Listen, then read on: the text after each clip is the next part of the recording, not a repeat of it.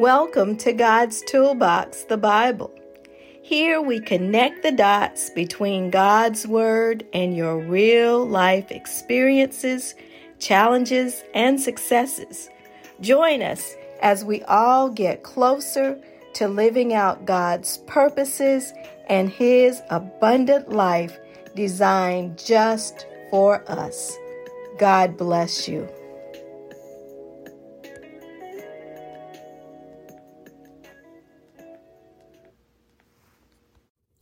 Welcome to God's Toolbox, the Bible. Today's topic is about asking God. Yes, asking, to petition, making your pitch to God for something you desire.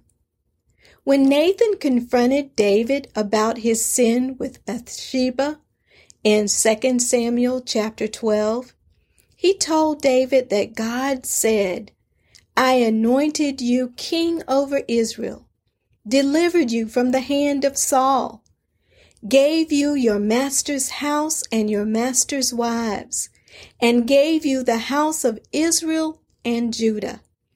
And if that had been too little, if that was not enough, I would also have given you much more. But the implication here is rather than asking God for more, instead David took what he what did not belong to him, what he wanted, another man's wife.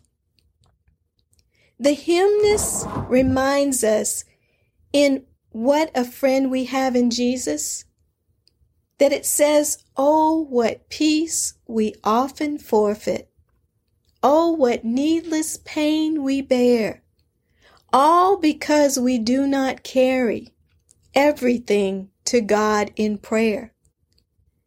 In Yield Not to Temptation, another songwriter says, Ask the Savior to help you, comfort, strengthen, and keep you.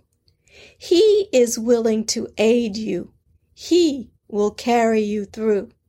Did you hear that? Ask. There are many places in Scripture that tell us to ask God for what we want and to ask in belief.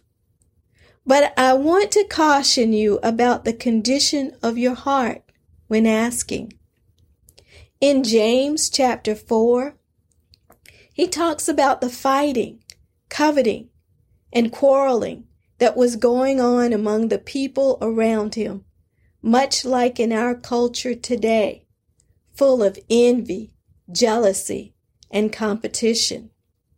A better way, James says, is to simply ask God for what you want. So, first of all, that is the reason many of you don't have what you want, because you haven't asked God for it. And secondly, when you ask with wrong motives, with a bad heart, so that you can spend what you get on your own pleasures, you may just get a no from God. So don't be surprised. Remember though, our job is to ask.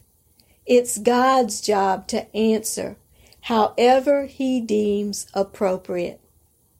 But our prayer to Him should be our signal that we have abandoned trying to get what we want our way and that we defer to God, trusting His judgment.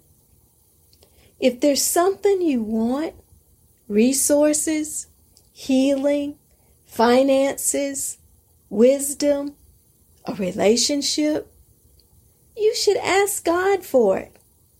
Don't go it alone. Matthew 7 and 7 says, Ask, and it shall be given to you. God bless you. Join us next week for another edition of God's Toolbox, the Bible.